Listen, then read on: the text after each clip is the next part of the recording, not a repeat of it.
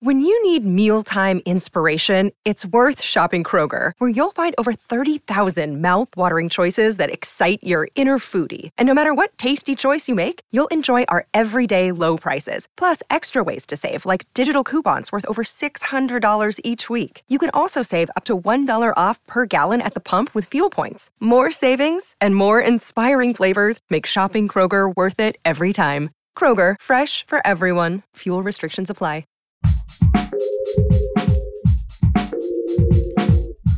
What if you could become a better person? Not by working harder, but by taking one doable step a day.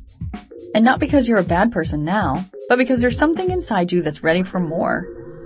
How to Be a Better Person walks you through one year of those tiny steps. 365 small but mighty tools you can use in the next 24 hours to make a difference in yourself and the world. My mission? To help you live your best life. Hi, and welcome to How to Be a Better Person. I'm Kate.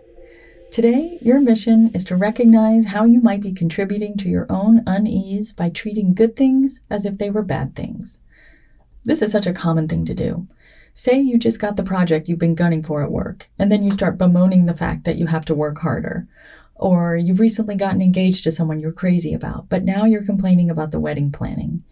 Look, I get it. We're doing a little home improvement of our own in my house, and the fact that everything that lives on my kitchen counter normally is now outside on my porch can make me a little nuts if I dwell on it.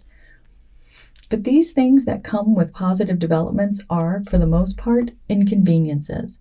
And here's the thing about inconveniences they aren't life threatening, and they're generally temporary. Plus, they're a sign that you're experiencing change. The Buddhist nun and author Pema Chodron says that we should think of inconveniences as a toll we have to pay to get to the good stuff. So, if you're getting inconvenienced, it's probably a good sign. Stay focused on the good things that you're creating and not on the growing pains that you experience along the way, and it'll make the whole process a lot more enjoyable for everybody involved. And if what I'm saying on this episode is resonating with you, that probably means that there's something in your life that is changing and growing and getting better. And I just want to say, good on you. Stick with it. It's going to get better soon. Thanks for listening to How to Be a Better Person. If you liked what you heard, share it with someone you think would like it too. Your voice matters.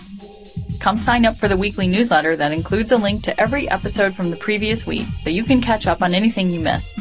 You can do that at beabetterpersonpodcast.com. I also love to hear from listeners. Seriously, I love it. Send me an email by clicking on the Contact Kate button at beabetterpersonpodcast.com, or you can tweet me at Kate Han, K-A-T-E-H-A-N, or find me on Instagram at Kate Hanley Author. I look forward to connecting with you.